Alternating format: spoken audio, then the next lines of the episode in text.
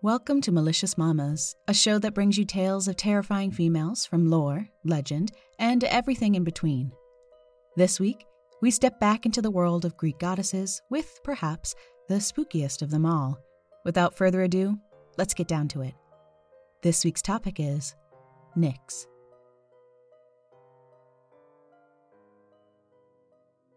According to Greek mythology, at the beginning of creation there was only chaos the gaping emptiness or formless void before the universe was created. After chaos came Gaia, Earth, Tartarus, the underworld, and Eros, love or desire. One of the deities sprung from chaos was Nyx, the goddess or personification of night. As the embodiment of night, Nyx was envisioned as a veil of dark mist drawn across the sky to obscure the light of ether the god of the upper sky and light. In ancient art, she was depicted as a winged goddess or charioteer, sometimes crowned with an aureole of dark mist. Along with her brother, Erebus, the god of darkness, Nyx produced Ether, who was mentioned earlier, and Hemera, the goddess of day. Alone, Nyx birthed the three fates and deities of sleep, death, strife, and pain. The goddess of night called Tartarus the dark recesses of the underworld her home. Each night she would emerge from her cave, join hands with Erebus, and block out the light from ether, bringing night and darkness to the world. The next morning, Hemera would emerge from her own cave and sweep away the darkness of night, and Nyx would return home. Due to this, mother and daughter were never in the same place at the same time.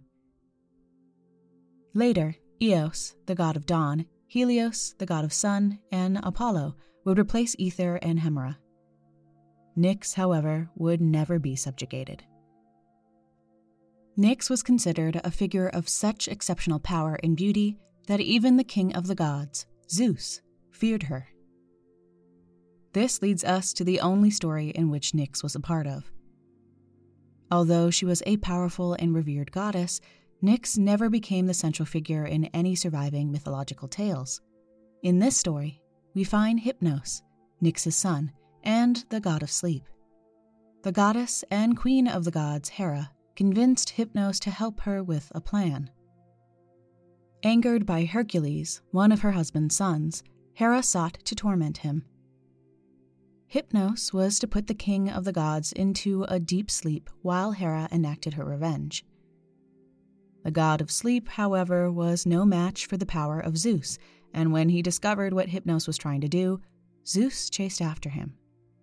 Hypnos fled to the cave of his mother, choosing this location to hide out in.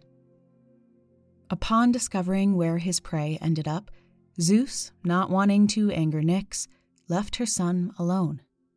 This story truly shows how much power Nyx possessed that even the king of Olympus feared by men and gods themselves, did not want to anger the goddess of night.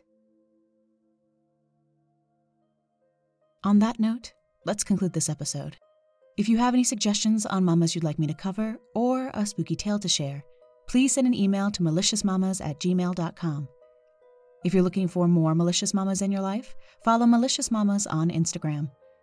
Also, if you could rate, review, and subscribe to Malicious Mamas on your favorite podcast app, it would really help to get the show out there, and I would greatly appreciate the feedback.